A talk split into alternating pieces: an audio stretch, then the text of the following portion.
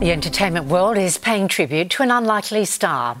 Ewen Macintosh, the actor who played Keith or Big Keith in the British classic The Office, has died at age 50. Big Keith was originally a background character, but Macintosh's comedic timing made him a scene stealer. Under strengths, you've just put accounts. Yeah. That's your job, though. That's just that's just. Mm. Ricky Gervais today described Macintosh as an absolute original.